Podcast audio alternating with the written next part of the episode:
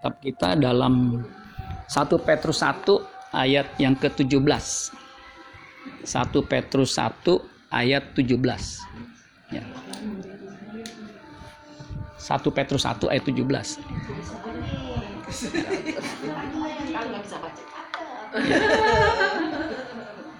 Uh, 1 Petrus 1 ini ya maupun 2 Petrus uh, surat 2 Petrus uh, selanjutnya itu yang menulis adalah siapa? Petrus. Petrus ya. Kita tahu ya Petrus ini murid Tuhan Yesus ring satu ya. Ya. Ya, satu Petrus satu. Satu Petrus satu ayat 17. Ayat 17. Nah, ini satu Petrus satu ini ya di bawah judul kekudusan dan kasih persaudaraan. Ya, judulnya apa? Nah, ini saling berkaitan. Kekudusan dan kasih persaudaraan. Nanti kalau sempat baca dari ayat 13 dan seterusnya. Nah, kita cuman mempelajari ayat 17 ya. Ayat 17. Nah, saya bacain. Dikatakan begini. Dan jika kamu menyebutnya nyanya besar Allah, jika kamu menyebutnya Allah, itu maksudnya kita menyebut Allah. Jika kamu menyebutnya Bapa, yaitu Dia yang tanpa memandang muka menghakimi semua orang menurut perbuatannya. Maka hendaklah kamu hidup dalam ketakutan selama kamu menumpang di dunia ini. Nah, ada terjemahan yang lain ya. Bunyinya begini, terjemahan yang lain firman Allah yang hidup dan ingatlah bahwa Bapa di surga Nah, jelas ya. Bahwa Bapa di sorga kepadanya saudara berdoa. Ya. Jadi Allah itu bagi kita yang percaya Tuhan Yesus disebut disebut Bapak. Bapak. Ya, makanya kalau kita sebagai orang percaya anaknya kalau berdoa adalah doa bah Bapak kami. Ya, makanya salah satu kalimat doa Bapa kami berikanlah kami makanan kami yang secukupnya secukupnya bukan sebanyak-banyaknya ya dan juga berikan kami pada hari ini makanan kami yang secukupnya jadi hari ini bukan untuk setahun ya jadi kalau kita doanya serahkan ya kalau bisa berikan kami makanan yang sebanyak-banyaknya untuk 10 tahun itu bukan doa Bapak kami tetapi Bapak lu Bapak Lucifer nah, saudara ya jadi lihat orang Kristen tuh dilihat dari doanya. Ya, kalau doanya hanya untuk diri sendiri itu bukan doa Bapa kami, tetapi doa Bapa Lucifer. Ya. Jadi dikatakan ingatlah bahwa Bapa di sorga yang kepadanya saudara berdoa menghakimi dengan tidak pilih kasih. Dengan tidak pilih apa? Kasih. kasih. Kalau tadi tidak memandang muka. Enggak peduli ya, mukanya ganteng atau jelek ya dia nggak melihat yang dia lihat apa perbuatannya nah, dikatakan menghakimi dengan tidak pilih kasih ia akan menghakimi saudara dengan keadilan yang sempurna atas segala sesuatu yang saudara lakukan jadi orang percaya dihakimi atas segala sesuatu yang dilakukannya oleh karena itu Ya, karena Tuhan menghakimi atas yang kita perbuat, yang kita lakukan. Oleh karena itu, ini efeknya kalau kita ngerti ini mulai sekarang. Mulai kapan? Sekarang. sekarang. Hendaklah saudara hidup dengan rasa takut serta hormat kepadanya sampai saudara tiba di dalam surga. Ya, ini luar biasa nih ya. Kalau kita lihat kalau kita yang mengaku Yesus sebagai Tuhan, karena dikatakan satu Yohanes eh, dari Yohanes 1 ayat 12, semua orang yang menerimanya diberi kuasa untuk menjadi anak, anak Allah, yaitu mereka yang percaya. percaya. Jadi yang percaya itu diberi status, diberi kuasa, hak untuk menjadi anak Allah. Makanya kita berdoa kepada Allah Bapa karena kita anaknya. Nah, kalau kita mengaku Yesus sebagai Tuhan, nah kita terhisap menjadi anaknya. Nah, kalau kita menjadi anaknya, kita mesti ingat nih. Dengan kata lain begini, kalau kita menyebut Yesus sebagai Tuhan, kita terhisap sebagai anak dari Allah Bapa. Ingat nih, Bapa itu menghakimi, tidak memandang muka, tidak pilih kasih. Jadi jangan kita berpikir, oh pendeta itu dekat sama Bapak di sorga karena tiap hari berdoa. Makanya kalau kita ada apa-apa ngomong sama Bapak pendeta. Salah. Kita semua punya hak untuk datang kepada Bapak di sorga. Amin. Ya, jangan berkata, ah saya mah nggak punya hubungan dengan Bapak di sorga. Itu salah. Karena setiap orang menerimanya diberi kuasa untuk menjadi anak Allah. Ya, kita juga bisa menghampiri tahta suci kasih karunia-Nya. Ya. Jadi jangan sampai kita tanda kutip dibodohi. Sini yang punya masalah, ayo datang, saya doain. Enggak, kita bisa berdoa langsung. Amin. Ya, kalau ada persoalan datang kepada Bapa di sorga. Ya, karena dia nggak memilih, nggak memandang muka, nggak pilih kasih. Oh ini nih, pendeta doanya lebih manjur. Tiap hari turun naik sorga. Enggak, saudara. Ya, saudara pun bisa menghampiri tata suci kasih karunia-Nya.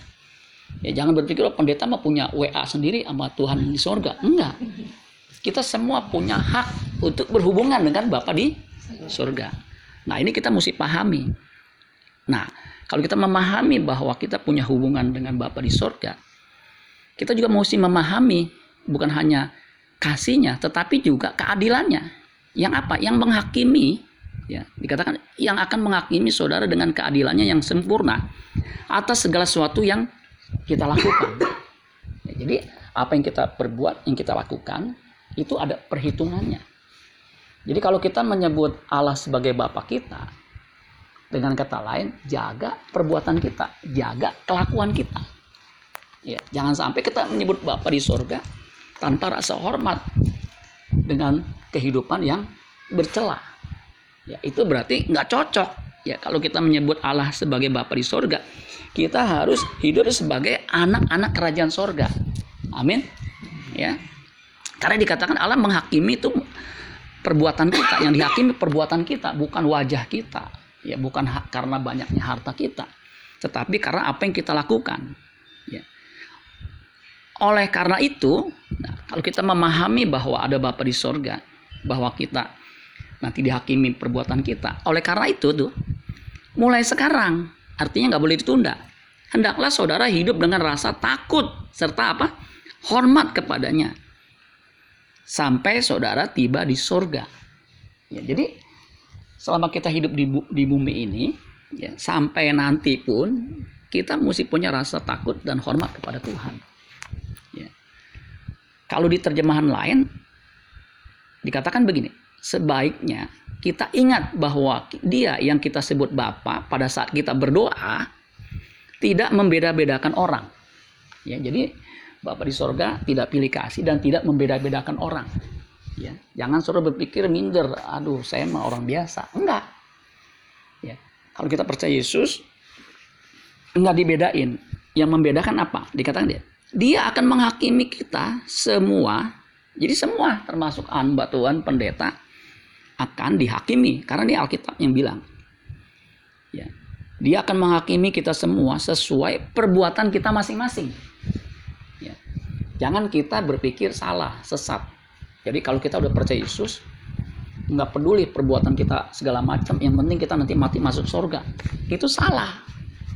Ya, makanya Tuhan Yesus bilang berkata, ber, uh, Tuhan Yesus bilang begini, ya di Matius 7 ayat 21. Bukan orang yang berseru Tuhan Tuhan yang masuk dalam kerajaan surga, melainkan mereka yang melakukan kehendak Bapa di surga. Jadi melakukan tindakan, perbuatan, tuduh apa yang dilakukan. Jadi bukan orang yang berseru-seru Tuhan, Tuhan di, di gereja. Tapi di rumah tindakannya nggak sesuai dengan yang dilakukan di sorga memuji menyembah Tuhan. Di rumah kelakuannya tidak mencerminkan apa yang dikatakan. Ya. Jadi harus melakukan kehendak Bapa di sorga. Kita mungkin protes. Tuhan bukankah kami mengusir setan demi namamu, bernebuat demi namamu, mengadakan banyak mujizat demi namamu. Nah itu kan aktivitas rohani betul nggak kalau pendeta kan bernubuat khotbah doain orang ya yang sakit sembuh bahkan mengadakan mujizat ya bisa. Gitu. Yesus bilang bukan orang berseru-seru Tuhan Tuhan masuk dalam kerajaan surga yang melakukan banyak mujizat melainkan mereka yang melakukan kehendak Bapa di surga. Makanya kalau orang hanya melakukan aktivitas ritual di gereja bahkan pelayanan yang kelihatannya rohani melakukan mujizat kalau nggak melakukan kehendak Bapa di surga nyah kamu pembuat kejahatan. Jadi siapa pun dia, ya jangan berpikir oh kalau udah pelayan di gereja nanti pasti masuk surga. Padahal kehidupannya, tindakan sehari-hari tidak melakukan kehendak Bapa di surga. Itu sama dengan pembuat kejahatan. Makanya ibadah kita yang sesungguhnya bukan hanya di gereja, tetapi di keseharian kita. Ya, di mana pun kita berada, kita harus melakukan kehendak Bapa di surga. Kehendak Bapa di sorga bukan hanya yang baik, tapi yang berkenan dan juga yang sem sempurna. Roma 12 ayat 2. Ya. Untuk bisa mengerti kehendak Allah apa yang baik, yang berkenan dan yang sempurna, kita harus mengalami pembaharuan pikiran. Ya. Pembaharuan pikiran. Supaya kita ngerti ini kehendak Allah loh. Ya, ini bukan. Ya. Nah, saudara, makanya kita nggak boleh berhenti belajar firman Tuhan. Kalau kita belajar, kita punya kecerdasan. Punya apa? Kecerdasan. Kalau kita punya kecerdasan, kita punya kepekaan. Oh ini baik nih. Oh ini nggak baik. Ya. Kalau orang nggak belajar firman, dia pikir baik, padahal salah. Ya ada dulu waktu saya masih kerja, masa dia bilang begini, ya, selingkuh itu nggak apa-apa. Selingkuh itu selingan indah keluarga utuh. Tuh, Padahal selingkuh itu bukan selingan indah keluarga utuh. Selingan indah keluarga wancur. Tapi dia bilang, enggak.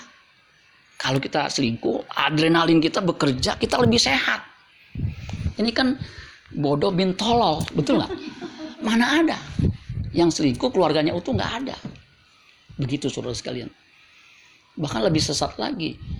Jangan punya istri satu aja, tapi dua atau tiga.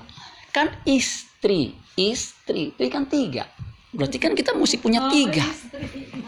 itu kan cara berpikir yang salah. Istri. Jadi mesti tiga pak. Itu kan ngaco belok betul nggak? Ya. apalagi ditimpalin. Kita kan anak raja. Masa istrinya cuma satu?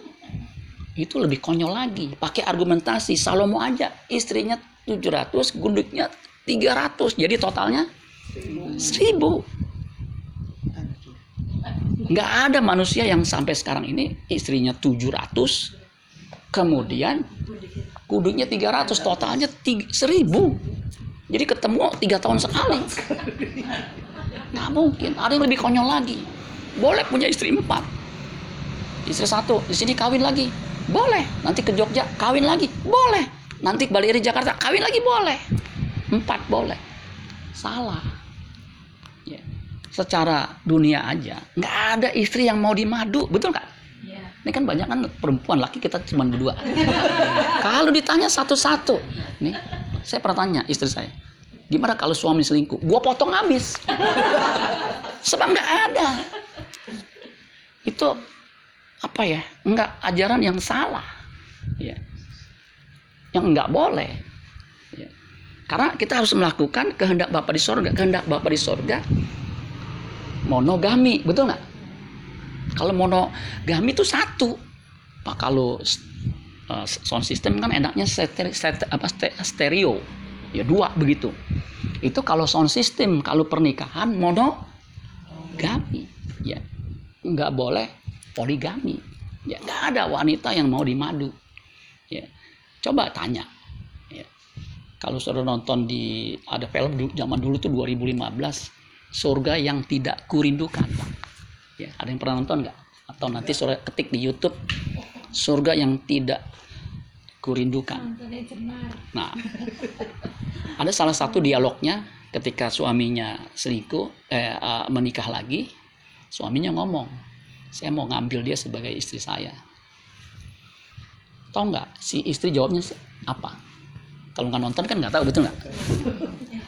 Itu jawaban yang menurut saya jadi judul uh, film surga yang tidak kurindukan. Dia bilang begini, si Arini istrinya ngomong sama suaminya. Siapa pak nama suaminya? Gua kagak pikirin nama suaminya siapa. Tapi dia ngomong begini, surga yang telah kita bangun bersama, kamu hancurkan. Dan aku tidak merindukan surga itu lagi. Jadi ketika pernikahan sebagai sebuah surga dan suami berpoligami tadinya dianggap surga itu bukan surga lagi karena tidak kurindukan. Kan kita semua merindukan surga betul nggak? Ya jadi aku tidak merindukan surga itu lagi. Maka judulnya surga yang tidak kurindukan.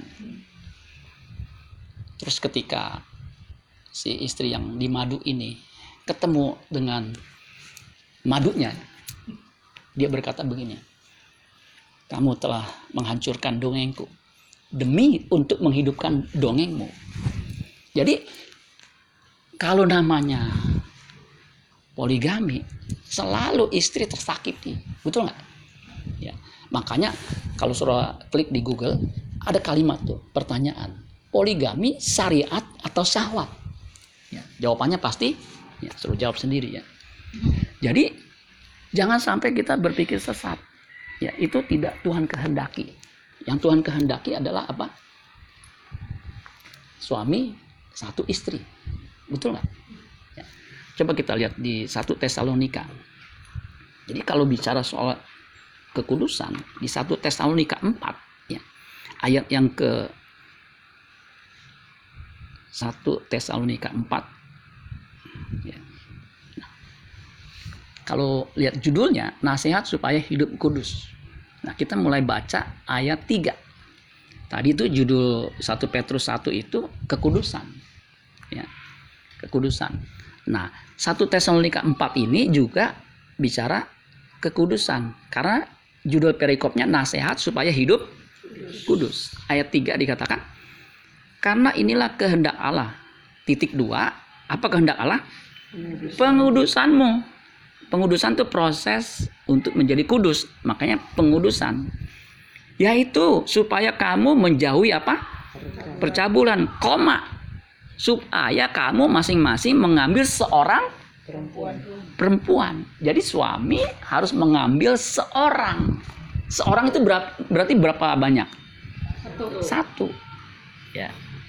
Menjadi istrimu sendiri dan hidup di dalam pengudusan dan penghormatan, bukan di dalam keinginan hawa nafsu. Jadi kalau lebih dari satu itu bukannya syariat tetapi syahwat. Ya. Bukan di dalam keinginan hawa nafsu seperti yang dibuat oleh orang-orang yang tidak mengenal Allah. Jadi kalau orang tidak mengenal Allah, dia melakukan ya hal-hal yang tidak Tuhan kehendaki. Ya. Makanya saudara sekalian, itu sebenarnya kalau kita lanjutkan ayat 6 dan supaya dalam hal-hal ini orang jangan memperlakukan saudaranya dengan tidak baik atau memperdayanya, memperdayakannya. Jadi kalau kita mau hidup kudus, istrinya mesti satu. Kalau dia punya simpenan, ya, walaupun sesaleh-salehnya dia, itu tetap tidak berkenan, nggak cocok panggil Allah Bapa di surga.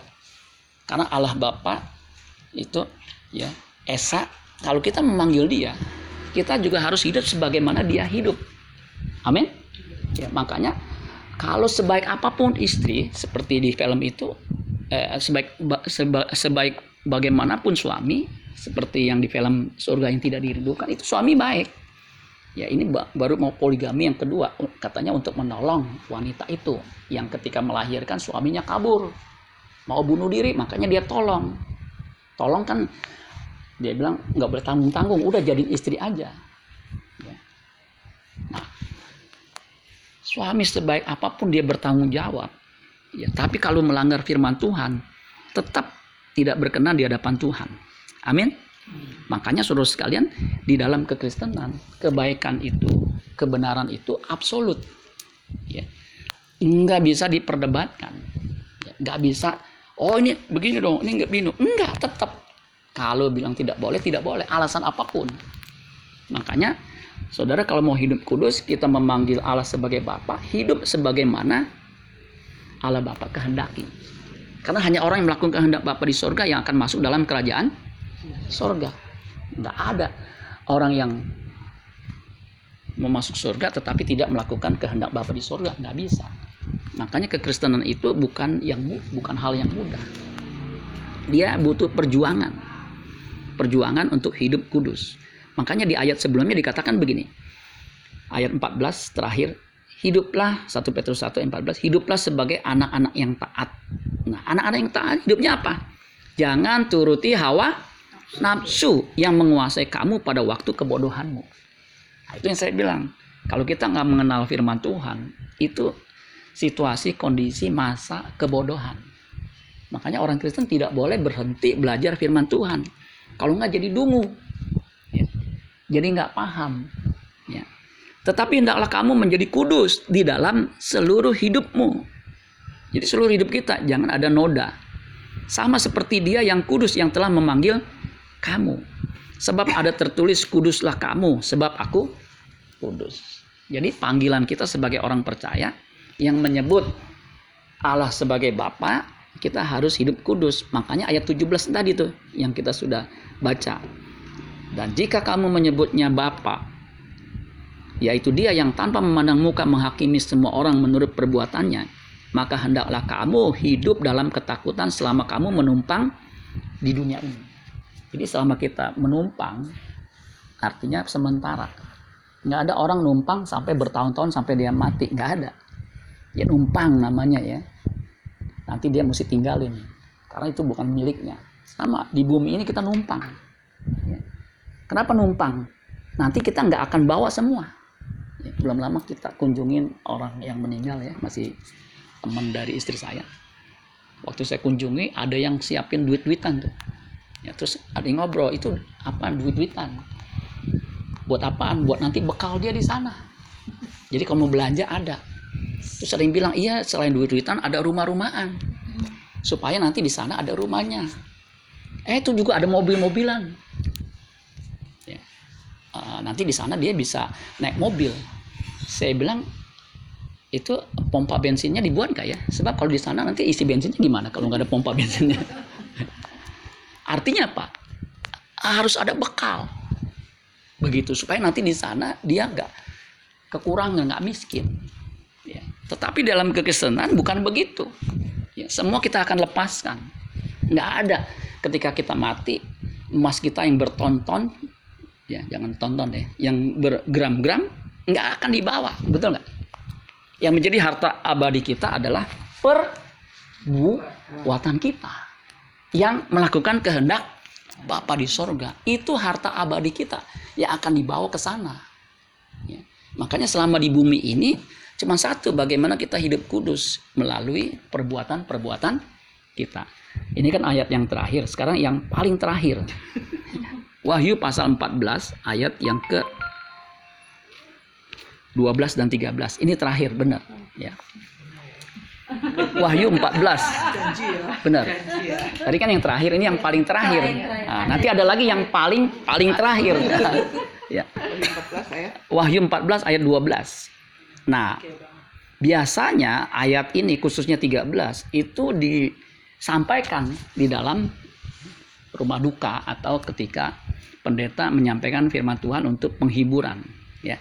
Nah, dikatakan begini, Wahyu 14, ingat aja 14 13 ya. Kita baca dari 12. Karena ini berhubungan dengan tadi tentang kekudusan. Yang penting di sini, yang penting di mana? Di sini nih.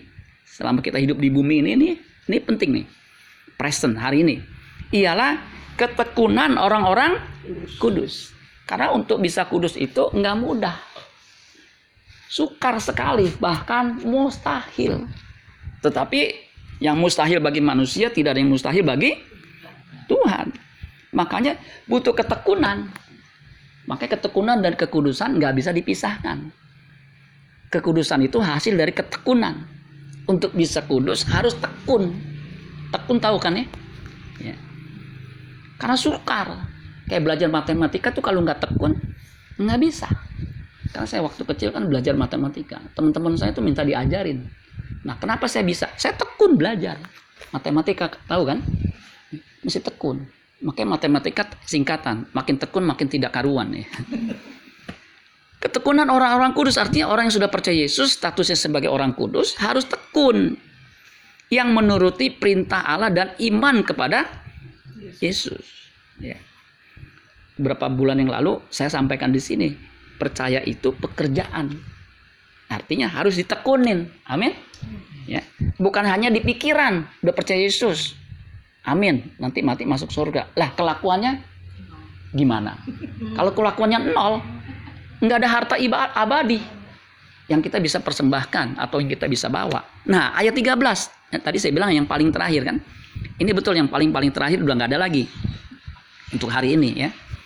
Dan aku mendengar suara dari sorga berkata, tuliskan, berbahagialah orang-orang mati yang mati dalam Tuhan. Jadi kalau saudara kita atau kita sendiri atau siapa pun, kalau kita mati di dalam Tuhan itu bahagia. Karena semua orang akan mengalami hal yang sama. Sejak sekarang ini, sungguh berarti benar ini kata roh supaya mereka boleh beristirahat dari jerih lelah mereka. Karena apa? Segala perbuatan mereka menyertai mereka. Makanya cocok dengan 1 Petrus 1 ayat 17 dihakimi menurut perbuatan. Makanya Yesus menekankan, jika hidup keagamaanmu tidak lebih benar dari hidup keagamaan ahli Taurat, kamu tidak akan masuk dalam kerajaan surga, nggak membawa harta abadi. Makanya selama kita hidup di bumi ini, iman kita, kepercayaan kita itu ditunjukkan dalam tingkah laku dan perbuatan kita.